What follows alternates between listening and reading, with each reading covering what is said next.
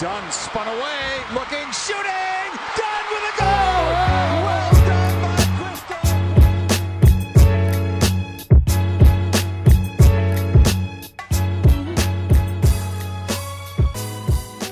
Crystal! What's good, and welcome to another episode of Diaspora United. I am Andre Carlisle, and I am here, as always, and thankfully, with Courtney. Courtney, how are you doing? I'm doing well, you know, thinking about funny team names, just having a good time.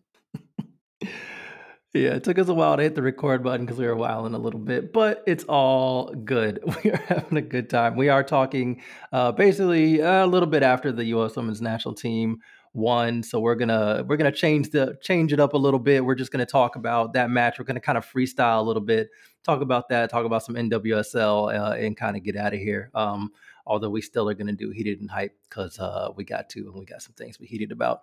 If you follow me on Twitter, you probably already know what mine's going to be. Moving on, uh, want to go ahead and read a uh, read a review because that's what we do. We appreciate it when y'all review the podcast. Please do that. Uh, if you do uh, listen to us on an app that allows you to rate and review, please do both. We appreciate that. Five stars. We love those a lot, actually. Um, and this review uh, comes from Daemonic Horde. oh, I know, right? It's like the it's like when you send an email to nobody, it's like the mail demon gets you, so it's spelled like that, like D A E M O N. But I like it. Um, so the the title of this one is Best Women's Soccer Coverage. So I started listening after the Burn It All Down interview with both hosts.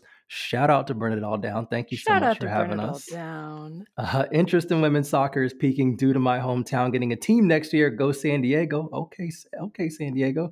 Thank you for creating a podcast like this. Appreciate that. That's so nice.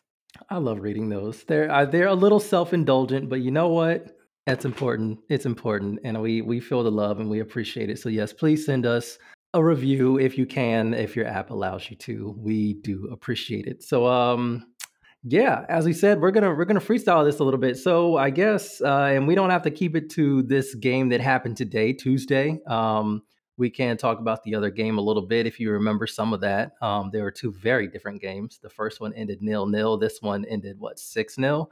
Um, so very very different. Um, amazing what having an actual six on the pitch can do. I digress. Uh, Courtney, what did you see? What did you see in these matches, or in any particular match? Yeah, so I remember when these matches were announced, I was really, really excited. Um, only like for several reasons. One, we don't really see Korea play often. Like, and by we, I mean like here in the States, it is not easily accessible. Um, and also, for example, knowing Ji, player for Chelsea, plays for them, I was like, oh, I'm just like, I am just excited about these matches. Um, and then going into them, I you know, saw the history of um, them holding the U.S. to like a few different nil-nil draws, things like that. Um, really kind of holding their own.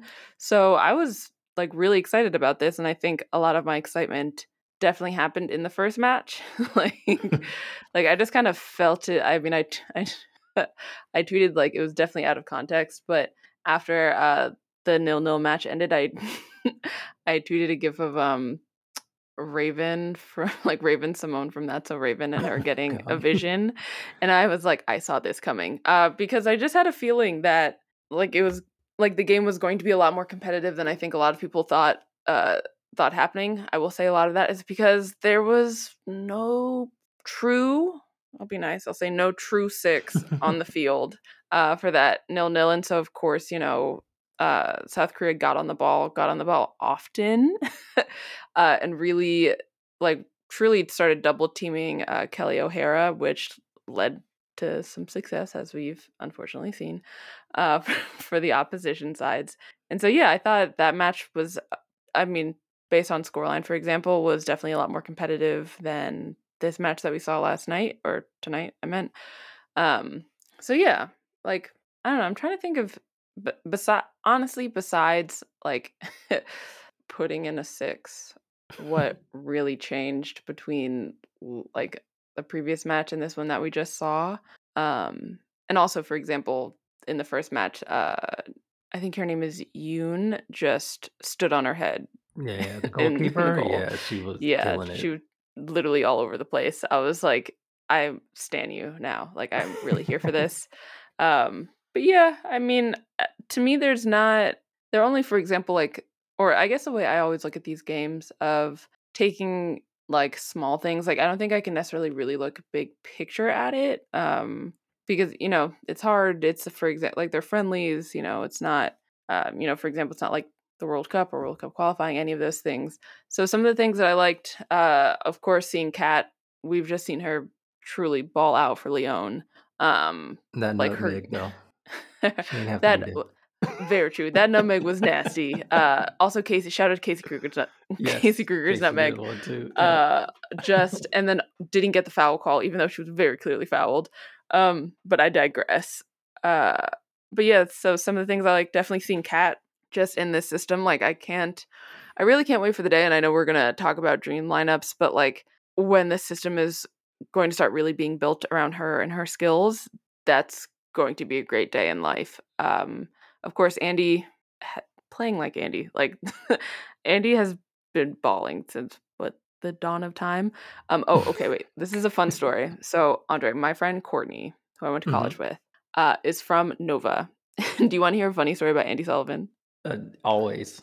so when they were playing each other for like you know club soccer and even um sometimes in high school courtney told me and we were actually at a we went to a spirit game at audi field she told me that her team would fully change their game plan and lineups just to counteract andi like they just changed right. everything because they're like she's Sounds really right. good at soccer we have to do everything in our power to stop her from soccering she told me that and i started literally crying uh, on the sidelines because it was so funny. But yeah i mean i thought andi was really bright um, i also thought sophia smith the the ball this evening that i can't remember if it led to a goal but i think it might have actually or maybe a, like a really good chance where um i was either andi or tierna just like play the ball over the top and sophia smith got on it. It was just sophia smith was balling.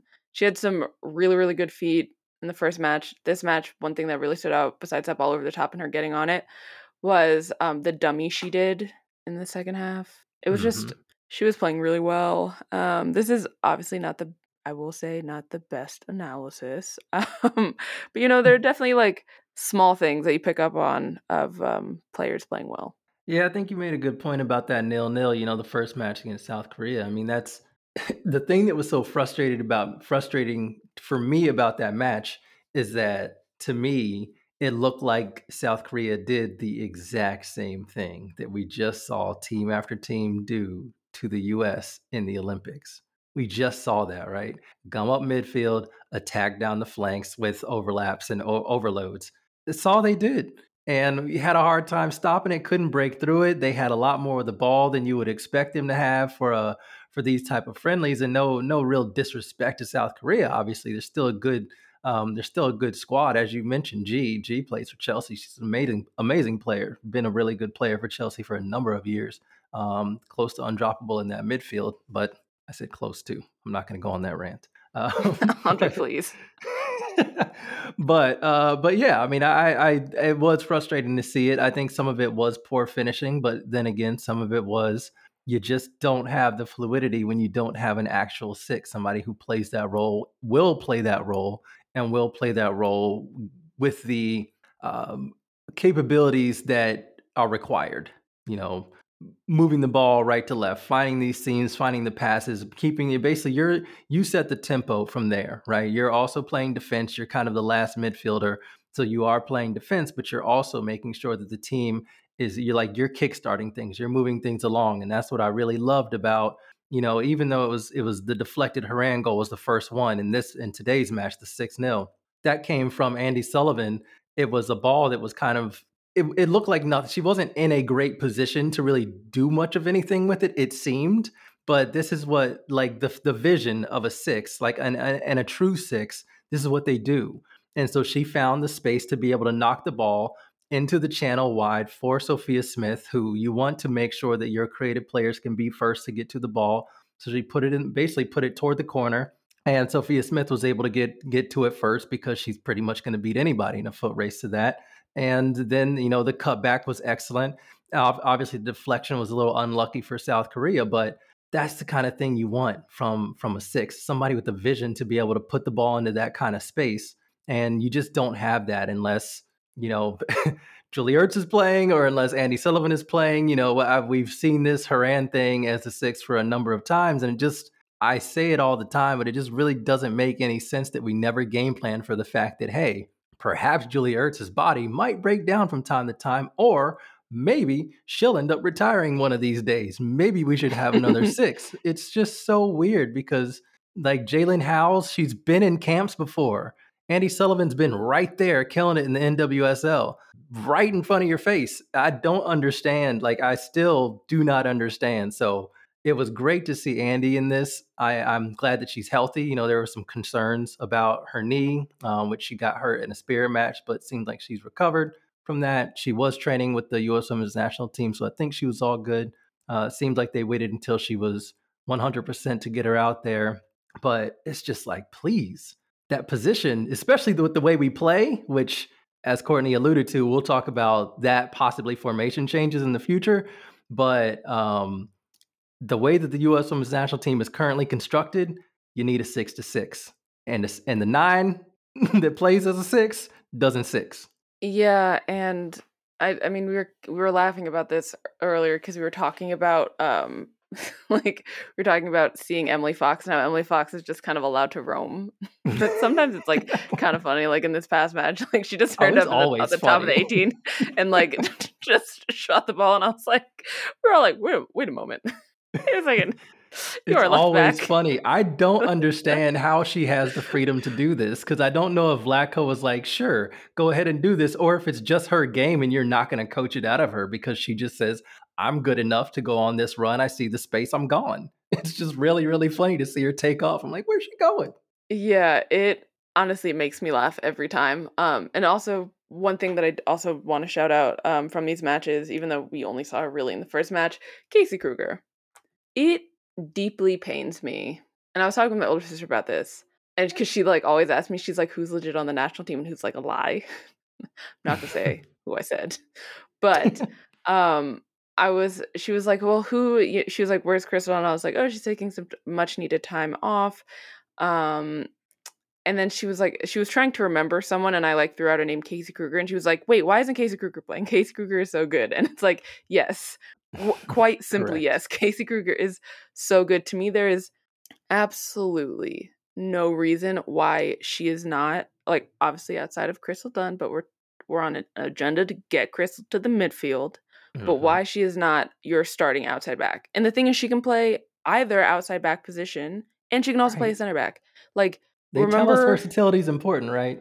Right. And not even because I remember this from a, a podcast uh, between Vlatko and uh, an interview on Grant Wahl's podcast between Grant and Vlatko. And when he was like, basically, what the US was looking for when compiling this roster for the Olympics, which I'm not going back down that rabbit hole, but the one thing he said was like, we're looking for versatility, but not just versatility in terms of like vertical versatility. So thinking, for example, um, putting Midge as outside back, um, even though she can also play as winger and play as a wide forward. He was like, we're also talking about, you know, versatility across lines. Can this person play as an outside back or a center back or something? And I was like, Casey Krueger can, Casey Krueger can do that, and she does it spectacularly every time. Yep. Yeah. Yeah, that's exactly when you said that. That's what I was thinking about. I was like, yeah, I remember him saying that. And I'm like, well. And like Casey's right there. She's right there. Ben. And yet, and like, and I, and it was so funny because I was, and I, I was also talking with my older sister, um, talking about like, for example, easy ways to like to score in the US, right? and like ways that we've seen, right? You attack one of the um, outside backs, normally the right outside back, um, and then you uh, then like you play, you basically get to the wing, you double team, um, you double team that outside back, and then you either play a ball over the top because I mean I think Becky Sauerbrunn and Abby Dahlkemper are great players, but they quite simply just like don't have the speed, which is why we often saw, for example, Crystal Dunn making 75 yard sprints to like save a goal um because she just has the speed to quite simply get back there and kind of make up for um Abby and Becky just like not being the fastest players. And then it's like you either play a ball over the top or you play a a um, a ball that splits the center backs, and then you have someone running it behind. And it's like that's exactly it's like it's a way to do it. And one way you can stop doing that, quite simply, besides having a six to cut off them passing lanes and press the ball, is by also having outside backs who yeah. are very good as outside backs and who like I know it's a big thing. I know. I know it's a huge thing to convert forwards to outside backs. But what is so bad about just having like bringing up players who have been playing at, at, outside back for years and years and years and you don't need to convert them because they're already a lock at that position? Like someone please explain it to me and don't actually explain it to me that's a rhetorical question.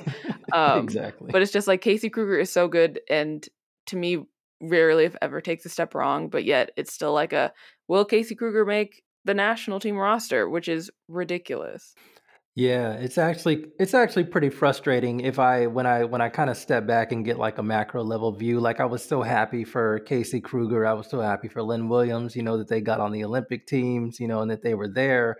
And, you know, you saw how like I, I think um Lynn said this on a recent episode of their snacks podcast that she does with Sam Mewis talked about how you know like shocked and happy she was that she was actually selected and then you know when she was getting into matches and stuff obviously she wasn't happy about how that australia game plan went down um, but she was happy about that and it just kind of made me upset like these players should just be part of the team. They shouldn't be like ecstatic and like overjoyed because they they finally got the opportunities they deserve but that's obviously that's not where the team is right now and it's really, really frustrating that that's the case. And it seems like that's going to continue, even though I super hope that it does not, which actually might bring me a, a nice unplanned segue to the future, perhaps. At least the future as we see it. I, I want to throw out the disclaimer we are under no, no false pretenses that this is actually possible or going to happen. If it happens, we'll be hyped as hell but we know how this works. So we're not gonna come at y'all and be like, "Yep, this is exactly what's gonna go down." Nah, this is what we want to see. So, uh, Courtney, uh, um, I don't know which one you want to start with, but I think you have a couple lineups that that you that you've been cooking up over there. What do you want to see in the future? I have. I've been thinking deeply about a four four two diamond. Quite simply because I love it. Um, thinking about and like this is for example like in terms of changing playing styles that like can actually work for the US. Like we're not talking even though I'd love me a good 3 at the back. We're not talking about like drastic change 3 at the back. Like doing a 3-4-3 with wing backs, even though that's also something I'm cooking up, but I'm not talking about it now. But a 4-4-2 diamond. Here's here's my diamond. Or sorry, here's my flat back 4. And like obviously there are other people that can come in um, but thinking about the future I would have Emily Fox as left back, Tierna and Alana as the center backs, but also you can, you know, slot Abby in there, for example. Yes, get a lot um, of Cook in that back line. But look, I need people to start talking more about Alana Cook. Her decision making is great. She's always in the right position. I digress. But uh, and then you have Casey as your right back. Uh, for the diamond, we have Andi as the base of that diamond, that holding midfield role. Uh, then we have Cat and Rose kind of as, and like to be fair with this, the front three of this diamond of their Cat, Crystal, and Rose rotate. They rotate all the time. So sometimes you'll have um, Crystal in one of the wide positions. Sometimes you have Rose in one of the wide, wide positions. You'll have Cat in the center. You'll have Rose at the top, at the tip of the diamond. Um, but the the key to this for that for those three truly are rotation and then your top two, and there's so many options for this. So I came up with I'm just going to list all of them, and you can slot whatever two your, is your favorite up there. Basically, for those uh, two, those um, your two forward roles, we're not having anyone truly play as a striker. You have Lynn Williams, Sophia Smith, Midge, Trinity Rodman, Christen Press, Mal Pugh. truly, so so many. It's unreasonable. But really, what I'm looking at here and like technically we can tweak this variation to kind of make it more of a 433, but I personally like a 442 diamond because even though for example you would have maybe Rose on one side, cat on the other and Crystal being the tip of that diamond because it's a diamond and they're supposed to stay close together no one is actually playing in like a very traditional wide role like it wouldn't be for example what gareth Tra- taylor tried to do with Rose Lavelle at man city but because it's compact right there in the center of the park a little bit that's when you can go for example and have your casey kruegers Emily Fox a little bit, even though now that I'm thinking about it, I'm like, she just kind of roams anyway. um, but you can use them to give width to your team. So that way, if you want to go and keep playing, for example, the tactics that Vlatko likes doing of having your outside backs getting forward, crossing in the ball, all of those good things, that can still happen. Which is why I love a good 4 4 2 diamond. Yeah, I was gonna say uh, I I I change up my favorite formations all the time. I'm not really I've I haven't really been married to a formation for a long time um because eh, it just it changes you know it's really the concepts that i see you know popularized throughout you know some of the major teams or some of the some of the teams that are out there doing some interesting things so um but a 442 diamond has a special place in my heart because when it's played right you get triangles all over the pitch all at least over the pitch. It's really really fun. You can do triangles on every in every third and it's so cool to see when it works really really well.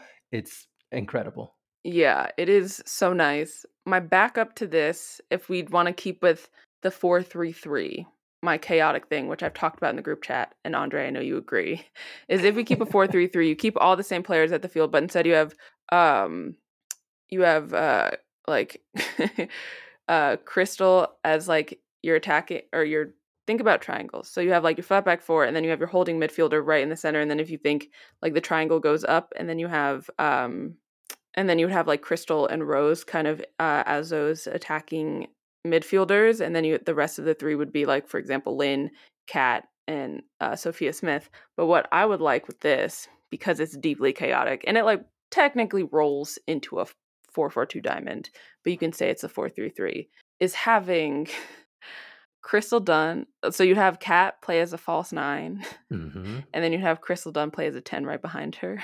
Yes, but then you just have them switch sometimes yes. in the match. Just be chaotic because this is a this is a beautiful thing. And I need when I need people making dream lineups, I need them to start bringing Crystal a little bit more into the midfield because we were like, oh, she's at yes. outside back, and it's like, no, stop it. She's a midfielder, deserves to be in the midfield. But if we're talking about like vision, skill on the ball, and using that skill on the ball to like bypass presses through skill and then being able to slot the ball through in behind where you have your very quick forwards. Ha- being able to have Cat and Crystal just switch when they want to would be a, a deep headache for anyone. Because it's like, who am I supposed to mark? Because you can also, and this is from Kat playing at Lyon, she can also just play as a pure number nine striker. Mm-hmm. But also, so can Crystal. Mm-hmm. The versatility, the the possibilities. Let love into your heart and put this lineup on the field, Vlatko. Please. This is my favorite one. This is this is my favorite one. I I I I think there are very strong arguments for for getting away from the from the U.S. Women's National Team, getting away from the standard four three three. But I think they don't have to if they change up the tactics and how they how they deploy it. I think we've been fairly static. I think that was part of the other problem uh, in the Olympics is that everybody knew what to expect. Um, we don't really do a whole lot of switching between the wings. Um, our nine plays as a nine, uh, even though you know Morgan would sometimes drop a little deeper just to help with build-up play. It's not necessarily something we want to do. It's not integrated. It's, some, it's more of a reaction than this is how we're going to play.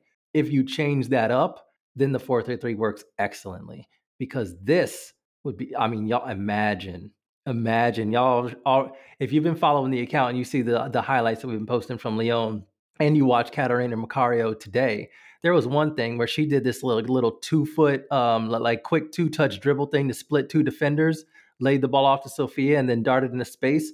If Sophia would have just slid the ball to her and they'll get more familiar playing with each other once, you know, yeah, they better.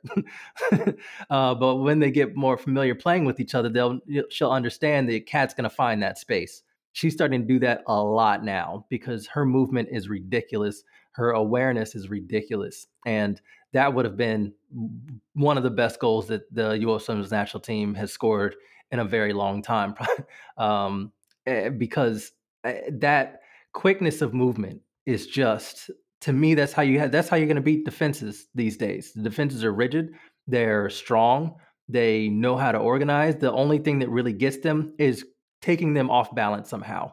And when you have players who can combine that way, Crystal Dunn and Cat switching is an absolute nightmare because not only can they both do like not only do they both have great vision, not only they're both dangerous to score from really anywhere around the box, but they're so quick and they're so dangerous with their with their dribbling and their off the ball movement.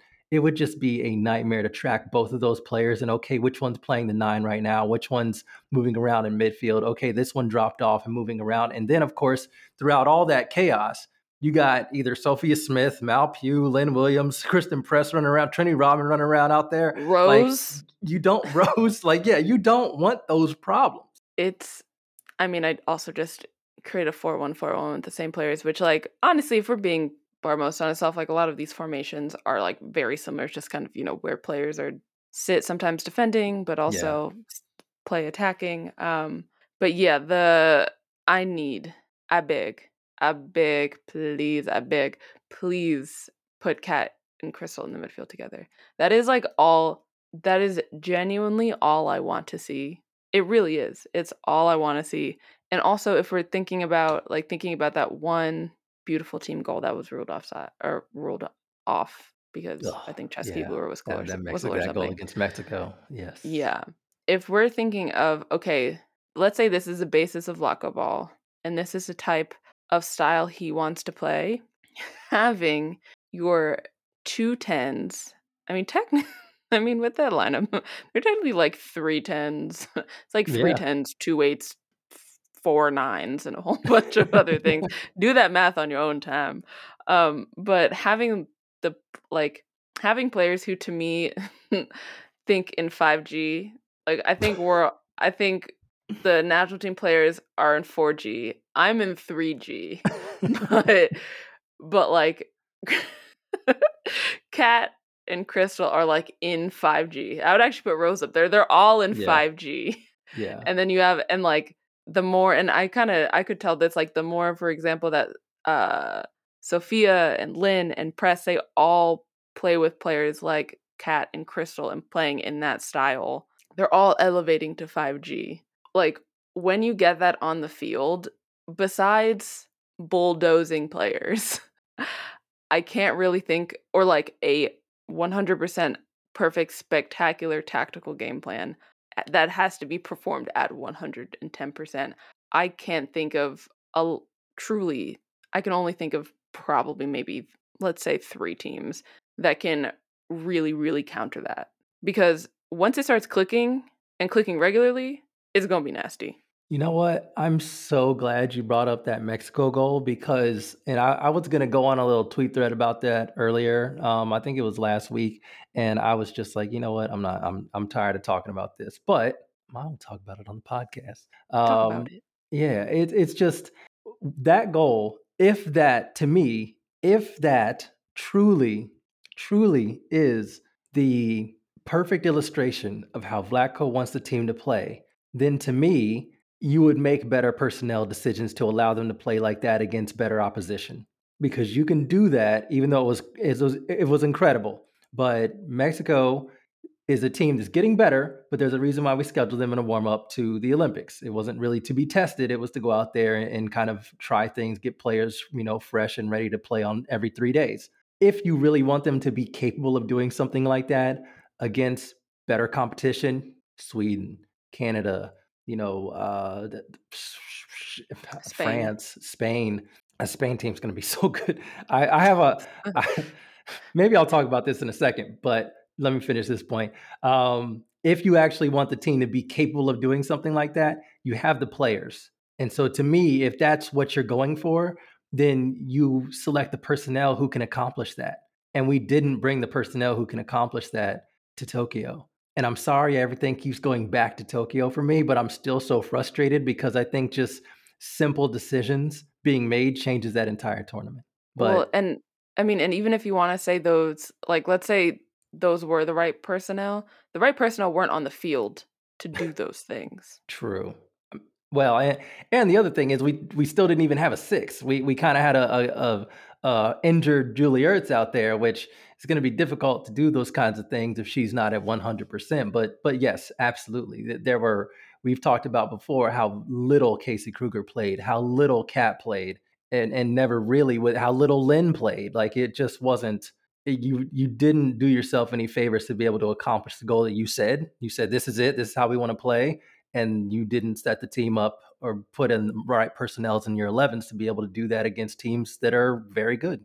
I mean, truly 100%. Like, oh, also, I forgot in my lineup list, um, Tobin is also in there too. Uh, oh, yeah. But Tobin would yeah. like slot in as in the midfield. I just realized I forgot. I realized I just forgot to write her name down. Can we uh, talk about Tobin making that player fall with like a shoulder shimmy? Kappas, you have 24 hours to respond when I saw that in real time, I had to tweet. I was like, "Did she? Did she just drop someone with a shoulder shimmy?" And and yeah, when they when they dropped the highlight, I was like, yeah, "She did. She she did." that was so nasty. Why is she so disrespectful? I love it.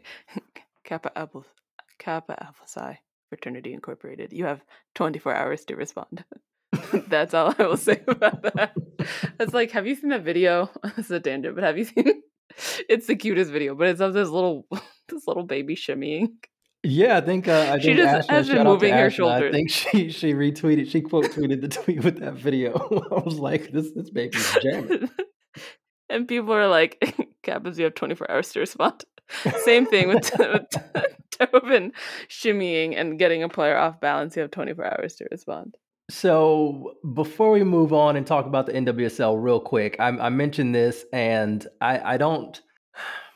I don't know how deeply I want to get into it yet. I think I'm to wait and just kind of see because there's still a lot that needs to happen in the U.S. women's national team to get prepared for the future, the next phase of the team, which we were hoping was going to happen, you know, this summer, but didn't. Um, my concern is that the team is already behind. Um, and I think I said a little bit of this in the group chat, but I'm I'm very concerned that the team is already behind because it's not just um, you know player turnover. It's also tactics as we've just been talking about. Like you can't continue to play the static 433 that you've been playing. Like sometimes it will work very well but there are teams out there who are very good. I think that in the next world cup i think a lot of american sports fans and, and fans that really focus and only pay attention to the us women's national team i think they're going to be shocked at how good spain is i think they're going to be shocked at how good like france is and how they improve I don't know what Sarina Wiegman's going to be able to do with England, but they're going to be an interesting team as well. Um, Pia Sundhage is going to have an interesting Brazil team, I believe. So, like, there are some teams that are really leveling up quite well. And, and Canada, who just won a gold, gold medal, like, Canada's really, really good and really, really tough to score goals on. So, like, I think that in terms of changing and growing, the US is behind. So, there's a lot of work to me that needs to get done and it's not just finding the right personnel which which makes me which is why i'm skeptical because one they don't like to move and they don't like to make to take chances of change all that much and they don't like to make personnel decisions um, that they need to make before they really actually need to make them. I'll talk about the carli thing later but this send off happening late october 2021 is silly. She shouldn't have been on the team for multiple uh, cycles now not been effective and that's not the way the team should have been playing with the with the static nine. So like these are things that concern me about the team. They have to do a lot of catch up if they plan on getting to putting themselves in the best position because then i know what's going to happen people are going to blame the players and say like oh they're not playing the way that this player or oh they miss carli or this and like no no no no no the team needs to be able like like courtney just talked about they need to be able to change the system and get used to the type of interchanging, the type of the type of attacking tactics and techniques that actually work these days, as opposed to staying static. And that's where I'm concerned. Yeah, and I mean, I think that's a super fair concern. I mean, like you know, in terms of actual tactics, I can't really think of things re- like of things really really changing between then and now. Like, yeah, some players come in and out, but I mean, still the linchpin of whether the U.S. to at least to me at, at the current moment, and even um, at least for the like Vlatko era, and maybe you could argue a bit at times um, with Jill Ellis of like the linchpin of if the team to me like wins or loses is having a proper six.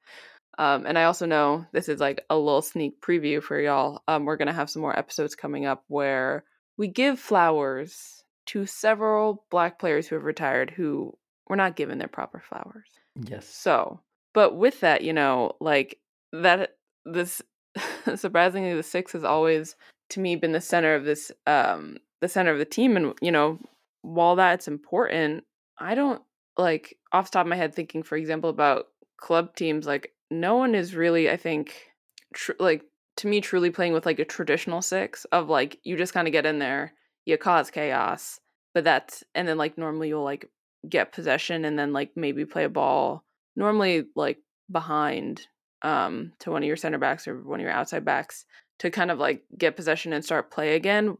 And while the US isn't necessarily doing that right now, like to me, for example, there is still a big difference tactically when you have Julie Ertz as your six versus if you have a player like Andi Sullivan as your six. Absolutely. Passing range changes. And, you know, just like we, we broke down that, that first goal and just her vision and being able to place the ball in that space. I mean, it's stuff like that that you need your six to be able to do and, and see those things regularly.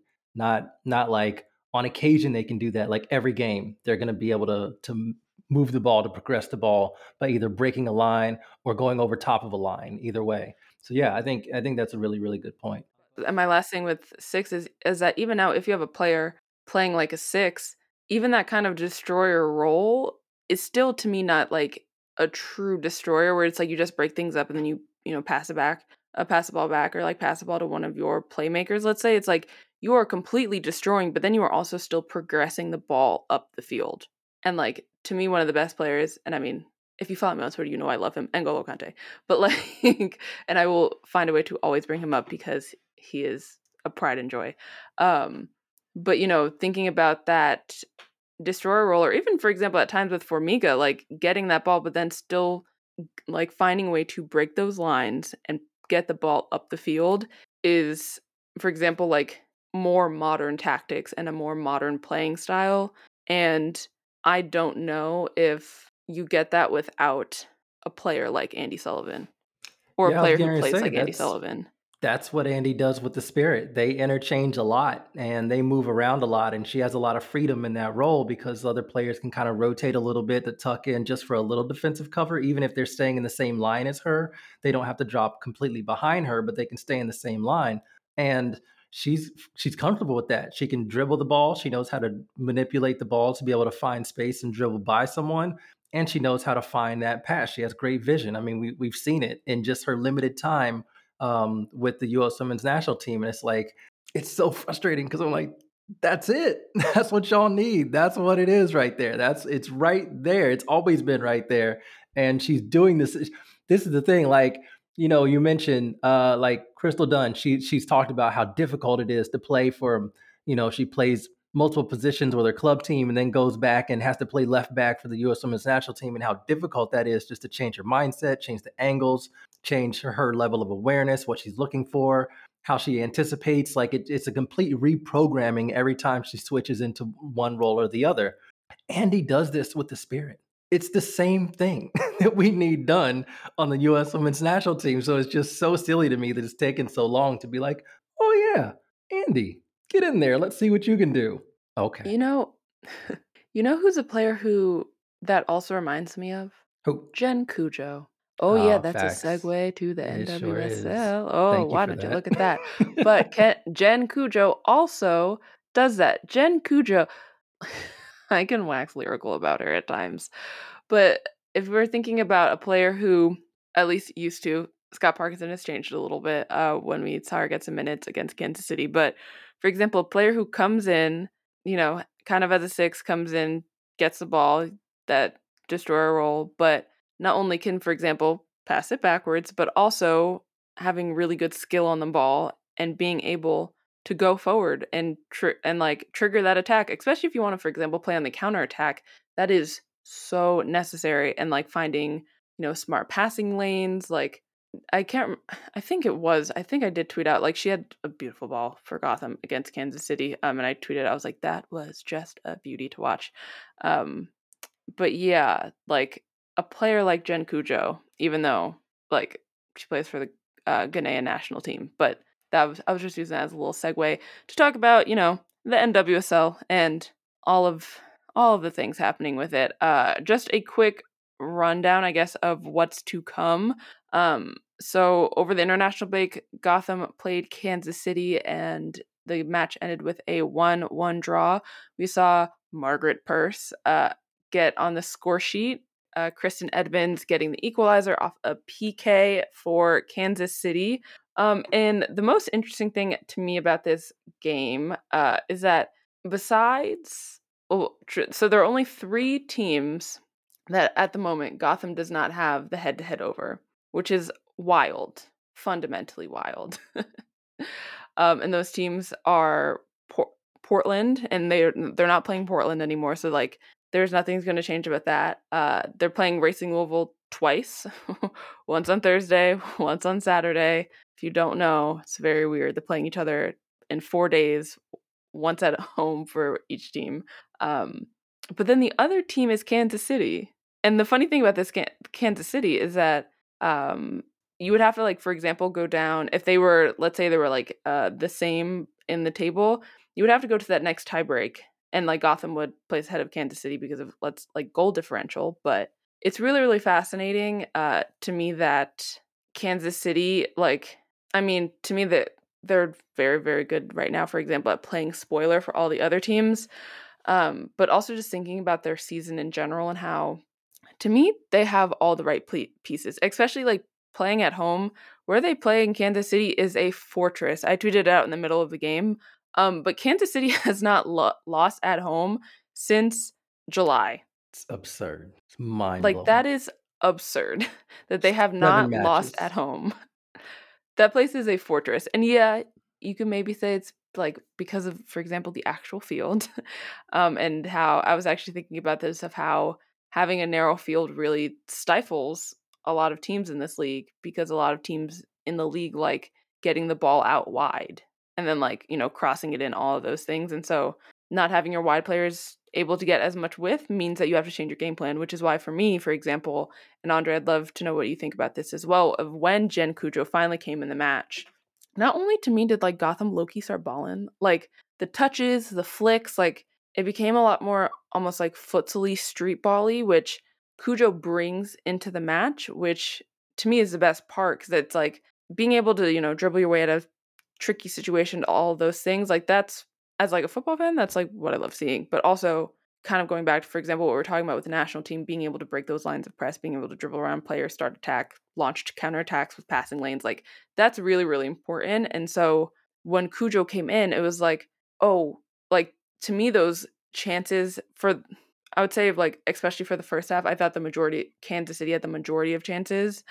Um and up I would say up until Cudjoe came in, to me that's when I was like, oh Gotham is really, really getting on the ball. Like, even though if I'm being fair, like it was a little bit flip floppy, but to me, so many of those chances that Gotham had going forward once Jen Cudjoe got on the field was because of Jen Cudjoe. Yeah, I agree. I I'm just confused about the whole Jen Cudjoe thing. I don't know what's really going on with there. I I, I think um, from all reports, from everything that we've heard, both in Chicago and in uh, Gotham, you know, Scott Parkinson is a good dude. He's a real, you know, uh, you know, he's he's a very good coach. He knows what he's doing. Um, I just, but I just don't understand this thing about you know she needs to you know, uh, pick up some things or learn some things or maybe unlearn some things. I don't know if it was difficult going from like Freya Coombe to Scott Parkinson. I don't really know what was going on there, but it's it's been frustrating that she hasn't been in the squad because I we've said this a number of times. I think their best midfield has maybe know, their most creative midfield as So-Dam Lee and and Jen Cudjoe um, playing behind or in front of either you know Zerboni or Long, and I think that's that's the midfield they should go with, particularly when you can actually you have a solid defense, you have great defenders across all across your back line, um, and you have a an attack that cannot be stopped with Ify and Midge, and they have a great partnership going. I think you give them as many opportunities as possible, and then if you want to, you know, score a couple goals and sit on the lead, then you can do that. Uh, you know, you then you bring on you know Allie Long or Zerboni and have those those two kind of locking down midfield. So I don't really understand what's going on, but I completely agree with you. I think when Jen Cudjoe got on, it's just the movement of the ball movement through midfield is just so much better. You know, she is a great dribbler. She has a great idea for passes, um, and she, and she makes quick decisions, and that's something that you need from that from that position. So I'm I'm drawing a blank on the on what's what I've heard recently about the Jen Cudjoe situation. I just hope we see her a lot more often now.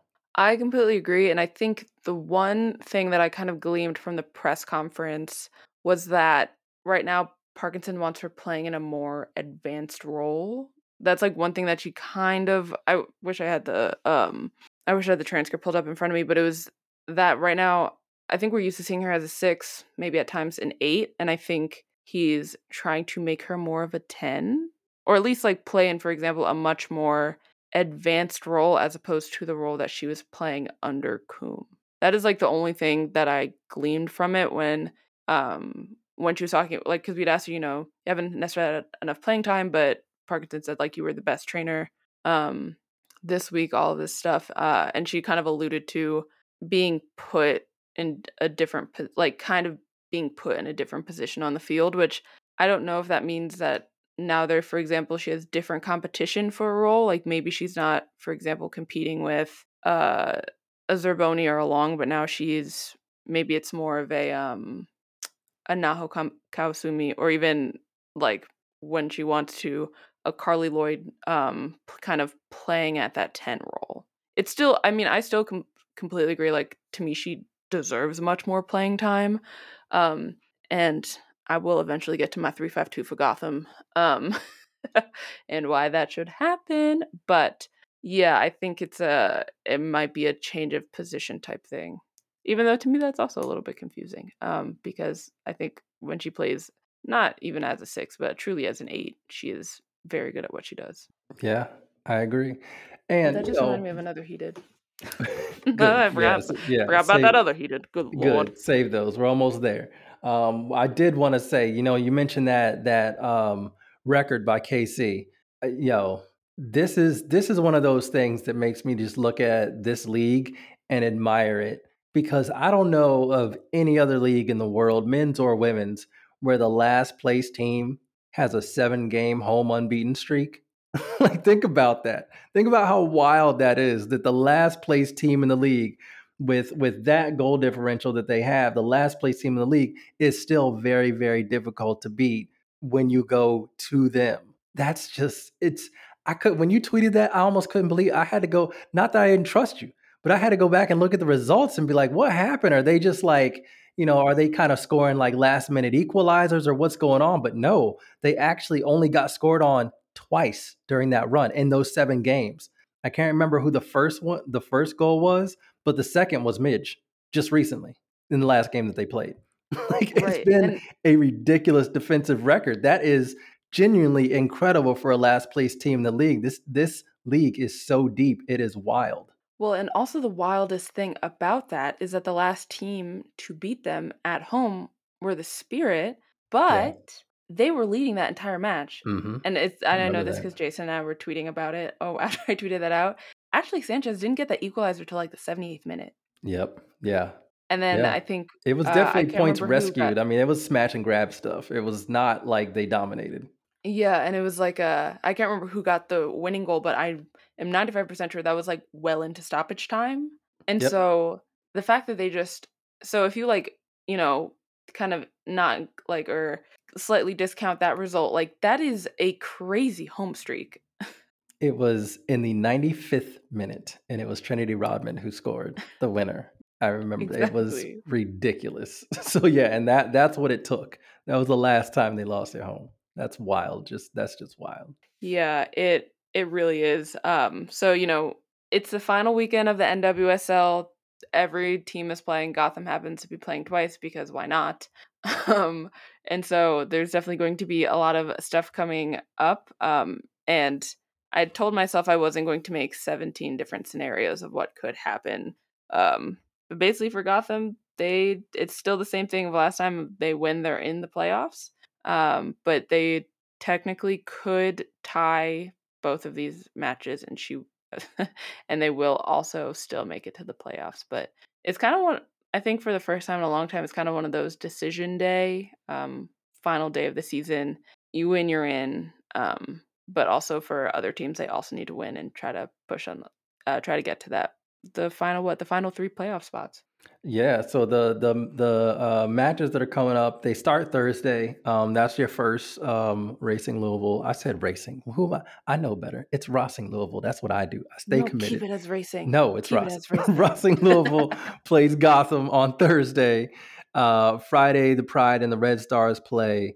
Then the weekend matches kick off, and then that's when you'll you'll probably have a little bit of an idea about who needs what and what kind of points and all the scenarios. But uh, KC hosts OL Reign on Saturday at 9 p.m. Uh, Easter time, by the way.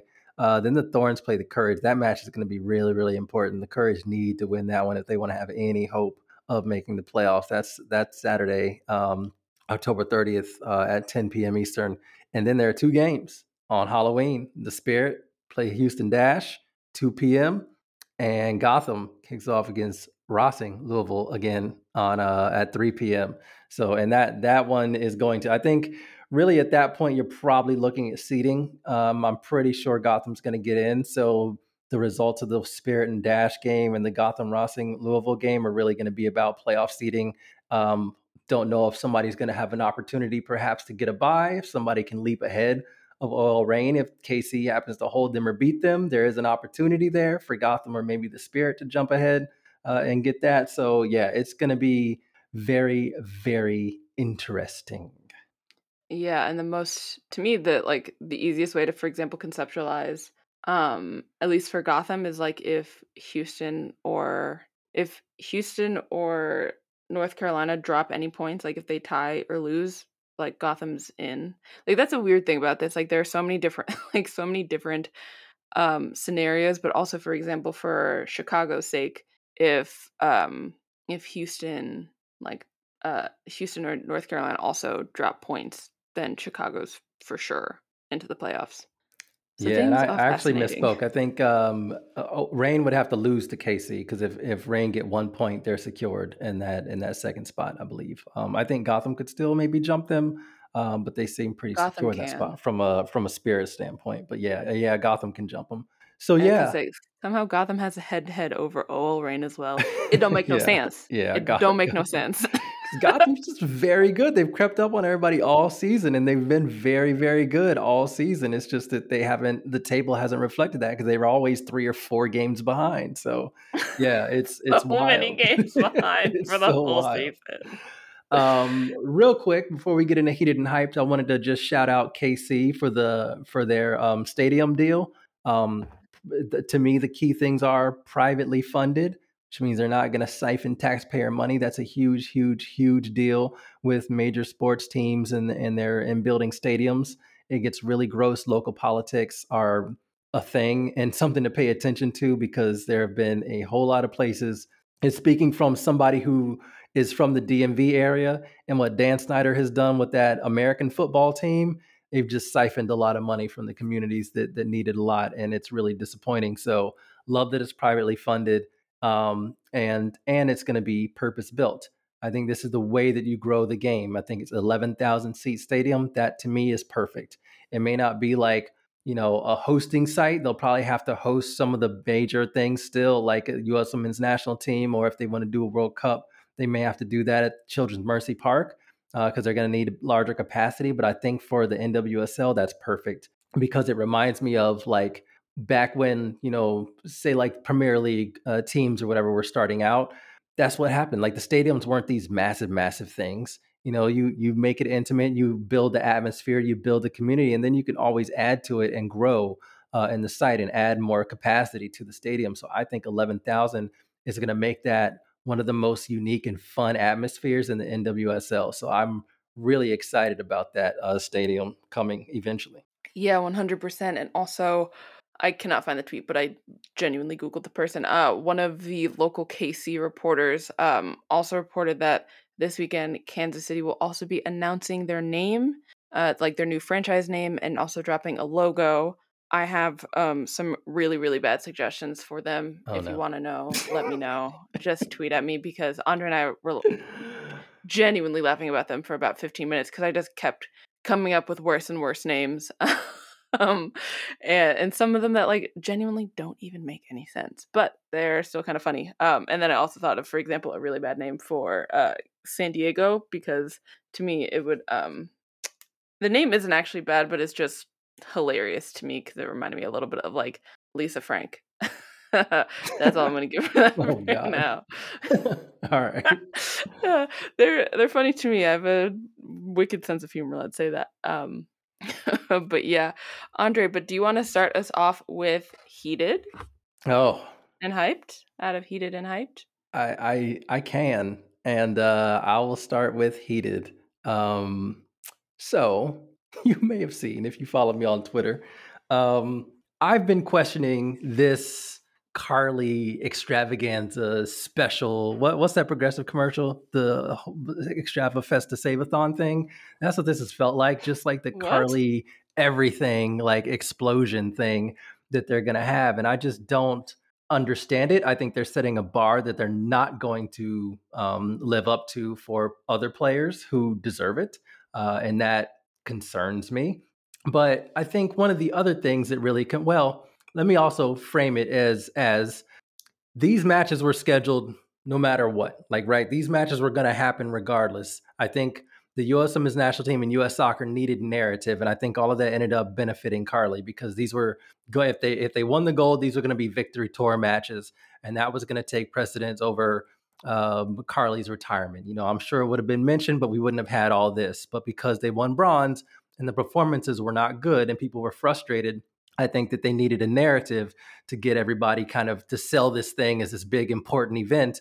And so they really hyped up and went all in on the Carli narrative. Now, I understand that from a marketing perspective and all that stuff that they have to do, but to me, from an actual like, uh, from an actual like historically important perspective, it was outsized, oversized, and wrong. Because, like I said, they're not going to do this for players who actually deserve it because they haven't done it for players that have deserved it, such as Heather O'Reilly, Lauren Holiday, Shannon Boxx, some of these other players that I think really, really deserve some of these really big send offs. Um, I don't think they even did all this for Abby Wambach. So I think there's, it's really frustrating that that's the case. But one thing that I'm really, really, the, the primary thing that I'm heated about is that, and it hasn't been, I want to make sure I frame this right because it hasn't been a lot of people. I think most of the people who are really, really strong Carli fans know not to follow me. Uh, but there are some people who found the tweet and decided to come at me. And, and it's it's a handful of people. So it's not like I was dealing with this all day and it's not really about me. But the one thing that was consistent in what they said is that I just have a problem with Carli personally, basically because I'm black or because she didn't kneel. Now, that's really funny to me. And I love when when when specifically white people come at me with stuff like that because I'm like, first of all, do y'all understand and even know how many problematic white people, black people deal with consistently? Like, why do you think we don't have the ability to understand, like, to, to, to understand that that's like that's just a part of our life, right? We can understand that and we can separate that. So when you're talking about, you know, analyzing somebody's career separate from them as a person, for me, I don't think you should. But even in these cases, I we absolutely can. You can't come at somebody who's black and just say you, basically your blackness makes you biased because you want her to believe these things that you believe. To me, that's real messed up to do to black people or any person of color, but specifically black people in this instance, because you do not understand that, man, we know what we understand how white people are, okay? And we understand problematic white people. We understand that. And we have dealt with that and we're we deal with that in many, many instances. As I told one person on Twitter, like, I wish Julie Ertz would do much better in this in this scenario. She seems like she's got enough people around her where she could understand these situations, she could understand and be a voice, but she doesn't. And it is frustrating, but that's not going to take away from me being able to be honest about her abilities and how good she's been. So that just is kind of like it's it's just one of those things that's really frustrating to deal with because it it's like somebody uses your blackness against you and says like you must be biased because of these things. And it's just like yo if y'all even knew like how many times black people have to deal with things like that like we are very trained in our brains being able to analyze these things. Otherwise you couldn't function you can't function in this world unless you can you can separate some of these things because it is so ever present so again that's really the, the main thing that got me heated I mean, the other down, the other, the other flip side of it, like I mentioned, is that with all this mythologizing of carli I think one of the other things that it does and this is where I think US soccer was really wrong in how they did it, even though obviously they had to sell these games. Is that to me, what ends up happening is they frame carli as the reason why the teams were successful in the past that she was on. And that's really disrespectful to a lot of players who were on those teams to make her the focal point. When honestly, if you if you watch those tournaments before, even if you go and you read about them or you review them, you see that she was not the focal point of a lot of those teams. Like those teams don't operate unless a few players on there play as well as they did. So that to me is kind of like the whole the total thing of it. I've just been annoyed from this whole like Carli extravaganza thing and putting aside from the fact that just her as a person is not a person I vibe with, not a person I agree with on pretty much anything. I do not like the fact I still and I will never get over the fact that she retweeted that you know, uh, um, um, that racist outlet, that hyper conservative outlet, and basically was was trying to call herself out as doing the quote unquote right thing, whereas Christen and Crystal were the ones who were, you know, they, she tried to they tried to frame it as they were turning their back on the flag, which was untrue. So like that kind of stuff, I'll just never forgive you for stuff like that. Like you you for no reason whatsoever, you made a target out of two black women who were supposed to be your teammates to me, that's very diff That like that stuff on a personal level, I can't get over. But I'm black and I'm black in America and I'm black in a white America. I know how to separate these things. And so, yes, me saying that Carli doesn't deserve all of this isn't about her not kneeling. I knew Carli wasn't ever going to kneel. that ain't something I ever had any hope about. So please, enough with that. And I'm done. What's got you heated? Several things. I have right now it's like I just have a deep simmering in my soul. Um the first thing that has me heated and this is like kind eh, it's not as I don't know. It, maybe it's a medium uh a medium heated. Uh first thing so I was listening preheat. a preheat. Um so I was listening to Attacking Third, go listen to it. But I was listening to Attacking Third's interview with Cedella Marley and I was just heated by the entire conversation. And it wasn't like anything they were saying. I just got so deeply angry at the lengths that women, and specifically black and brown women, go through to play soccer. And I mean like all around the world. Like I was just listening and like I we can link it in the show notes. Like I 100% recommend you go listen to it because you really see all the work that Marley has been doing um especially with the reggae girls and like you know, for example, doing this thing like the um the festival that they just put on in Fort Lauderdale, which literally caused like it basically forced um the Jamaican Federation, also Costa Rican Federation to like reconvene their national teams together so they could like go play these games and you know recognizing for example the importance of that when not only because of the whole pandemic that friendlies and things like that have been canceled but also World Cup qualifying is coming up and so these teams need to meet. But just, I was just so, so heated by so many things she was saying of what the players have to go through. Like, she literally said that in, like, they were struggling to get soccer balls. Like, they wanted 12 soccer balls for these matches so that, you know, and like for practice, things like that. And the Federation was like, oh, we gave that money to the grassroots programs. They couldn't even secure soccer balls for these players. And when you have someone, and it's like, okay, maybe you say that if no one is really paying attention to this team, or they don't, for example, have like someone that's like at times maybe can be seen as like a benefactor come in and being like, I want to put money towards this team. But it's like truly the the basics aren't even being met. Like at a, at times it was either Marley or I can't remember the name of the other person um from her team that was there, but they were saying that they couldn't even get sports bras. Like sports bras for these players and it's just it is so it's so deeply infuriating and we know for example that um many of the Jamaican players like have not been paid by the federation for um like for their appearances. They haven't, for example, they didn't get bonuses when they made the World Cup for the like, and I mean the the senior national team World Cup for the first time. Like I was just walking down the street and just found myself getting angrier and angrier at the systems that, not even systems, at the barriers that exist around the world, truly for women who want to go and play soccer, and also women who are deep, deeply talented that Jamaica team is stacked. I watched them play against Costa Rica, and I don't know how they did not did not score. And shout out to Cheyna Matthews because she was literally on one that whole match.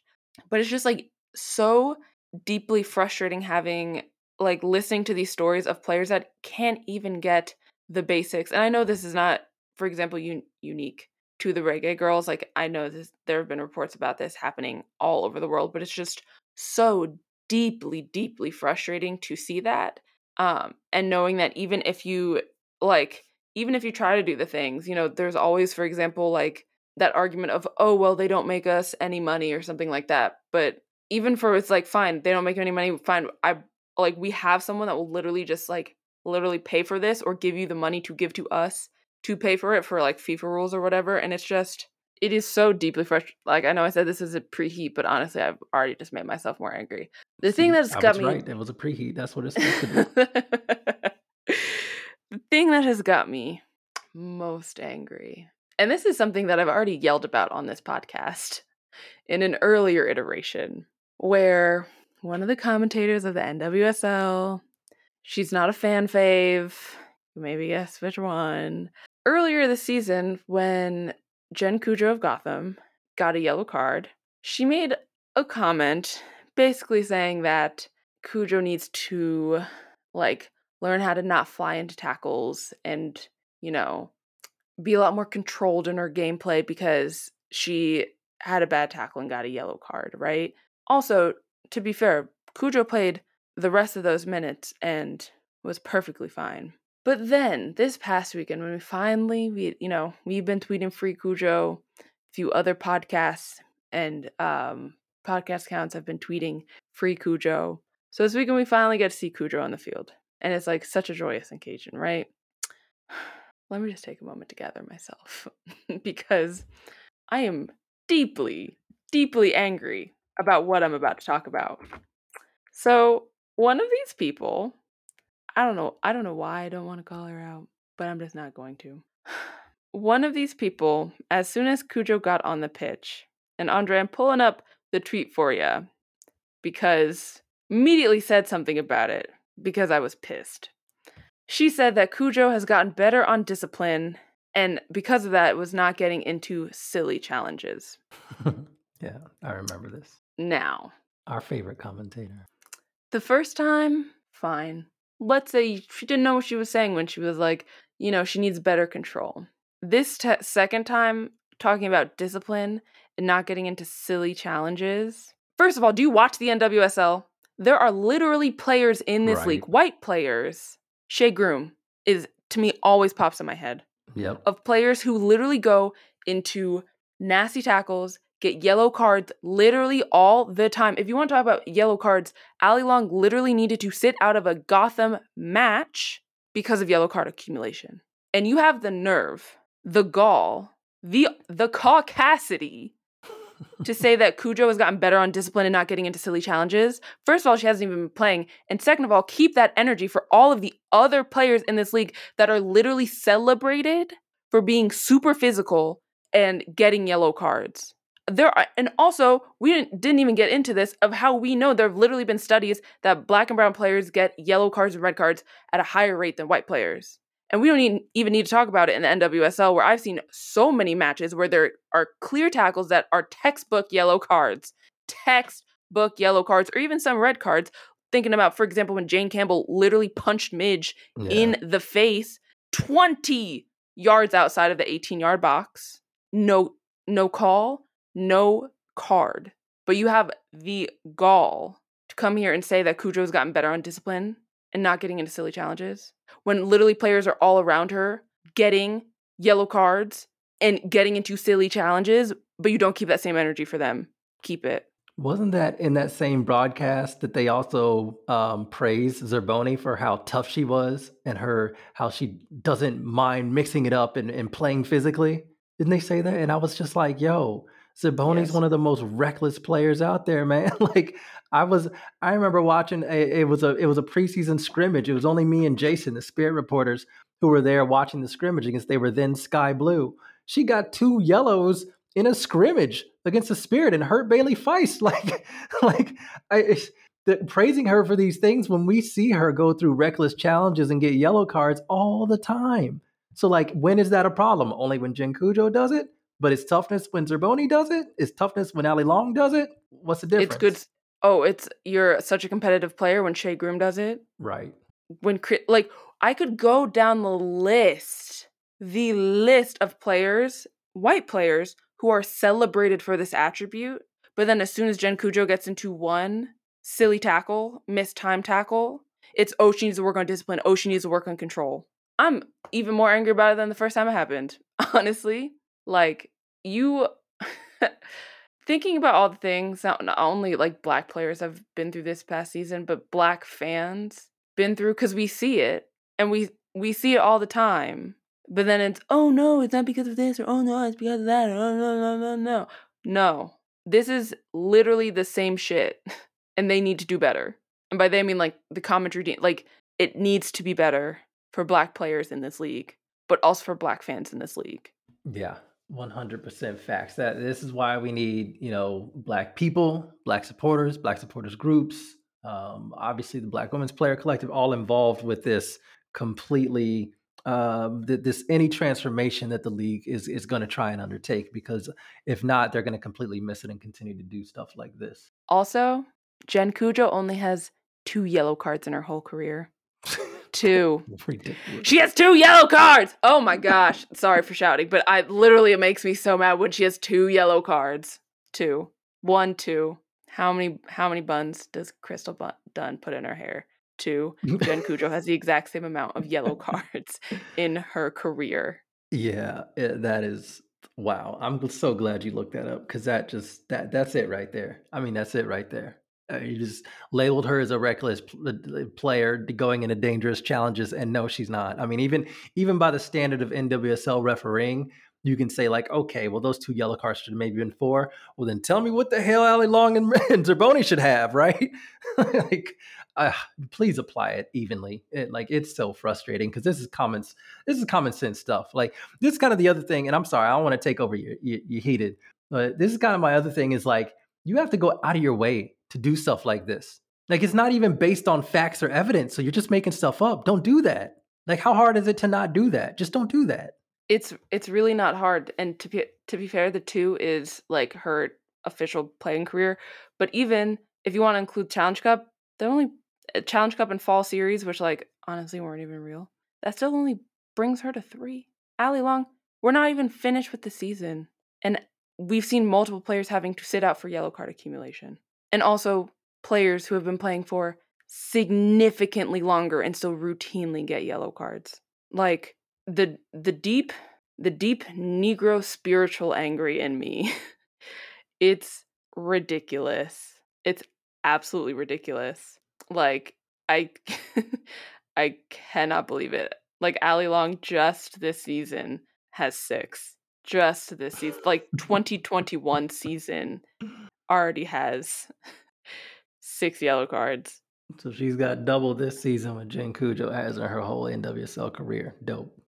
i mean if we want to talk about whole nwsl career allie long has had 18 yellow cards and McCall Zerboni has had can say, you know, just wanted to go and bring it up on the broadcast. and I mean to be fair, this is from uh FB ref, so not necessarily the best. But McCall Zerboni also is 18. Yeah. Yeah. At this rate, bad. Jen Cudjoe would have to play how long to get to 18? She's got three total right Nine now. seasons. So, yeah. She'd have to play nine seasons. Yeah. Yeah. Just so stupid. Um, all right. Let, let's let's transition. Let's talk about what's got us hype. Uh, so I want you to go first and uh, tell us so, so you can hit the. So I don't even know. I was gonna try and make some pun to go preheat, but it's late and my brain ain't working. So how about you just the cool down? Sure, cool down with the. what's got you hype? It's like a baby hype because right now I'm still heated. But what my little cool down is, um, is Insecure coming back for the fifth and final season. But I'm not like super hyped because I'm low key gutted that it's like the show is ending. Like the the Black Twitter vibes with Insecure is immaculate. Um, and I'm just really really excited about this season. I know there's already controversy because of Tiffany potentially wearing an AKA crest and just it's all up in arms, and a lot of hoopla. But I think the storylines, um, like the themes that are going to pull out from this season, are really really good, and also just Natasha Rothwell as Kelly is one of the funniest characters on television. You can't tell me otherwise. She is so funny. And the best part is is that half of her like half of her lines that make you cackle aren't even written. They're just ad libs. Like she's just such a spectacular actress and comedian that the stuff that makes you crack up are just ad libs. She's spectacular and perfect in every single way. And so I'm really excited for Insecure to come back. Um, and I'm also excited that you know doing a little merch planning and stuff like that or just that's a, like a little teaser for you um and what i'm truly happy about is the fact that we are coming out with merch and it's about to look so good and i'm literally so excited about it Yo, I was to say I should have saved you for the end because I'm really excited about the merch too. That's what's up. Like, yeah, uh yeah, yeah. Y'all, y'all, y'all get ready. It's gonna be fun. We're gonna have a good time with this. I'm about to have the greatest time of my life. I'm so excited. it's gonna be dope. Um, yeah, my my hype is is real simple. Uh, just want to thank everybody who participated in in the little silly uh, raffle that I that we ended up uh, having. Uh, anybody who donated to the Black Women's Player Collective, we have selected a winner. Have been sent their ticket, so this has been really cool. I was dumb and bought two tickets in case you need to catch up. Uh, and so I, I, thought I was only buying one. I bought two. So just make sure eh, whoever donated uh, to the Black Women's Player Collective was thrown in the raffle and was going to get the ticket. And so we have made that decision, uh, a random decision, and we have sent the ticket off. So uh, I'm really happy about that. Uh, glad that that happened, and and thankful. Uh, thank y'all for playing along and donating to the Black Women's Player Collective. And uh, you can do that at any time. So I suggest if you want to chuck a few dollars their way, please do. Uh, I think you can donate as low as ten dollars, probably even lower than that if you change it to like other. But yeah, um, every little bit helps. They're doing some really good work. As you saw the new website it's really nice. We're still waiting for you know other initiatives that are popping up waiting for the call up series. I uh, want to see when that drops uh, any merch they come out with. But yeah they're doing really really good work. Um, the board is incredible. The members are incredible. Um, big fan of the advocates as well having them there as well. So yeah uh, that's my hype. I'm excited about that. Uh, courtney is there have anything else to say before we get out of here Yes, I forgot one hype. My Virginia Cavaliers are voted number one in the United Soccer Coaches poll. Go Hoos. I had to add it in. I'm not sorry. I'm truly thrilled. I am heartbroken. Um, that one of my faves, Rebecca Jarrett, has was has been injured this entire season because she's literally a baller. But had to throw in Mahoos. Go. All right. I, I've got nothing uh, other than that. Uh, I've got no college team that I really support or anything. So um, sure, go Hoos? go Hoos! This is the Hoos podcast. Oh, I mean, it's not, but what always go Hoos. oh, and the last thing of Alex Morgan's goal being scored in the 69th minute with a nutmeg. Nice. I'm and that's it, y'all. We'll see you next time. I'm, yeah, I'm into the podcast there. Thanks for listening to Diaspora United podcast. Please subscribe and rate and review us anywhere you get your podcasts. Follow us on Twitter at Diaspora United Pod. That's Diaspora U T D P O D and message us if there's anything you want us to talk about in our next podcast. See you next time.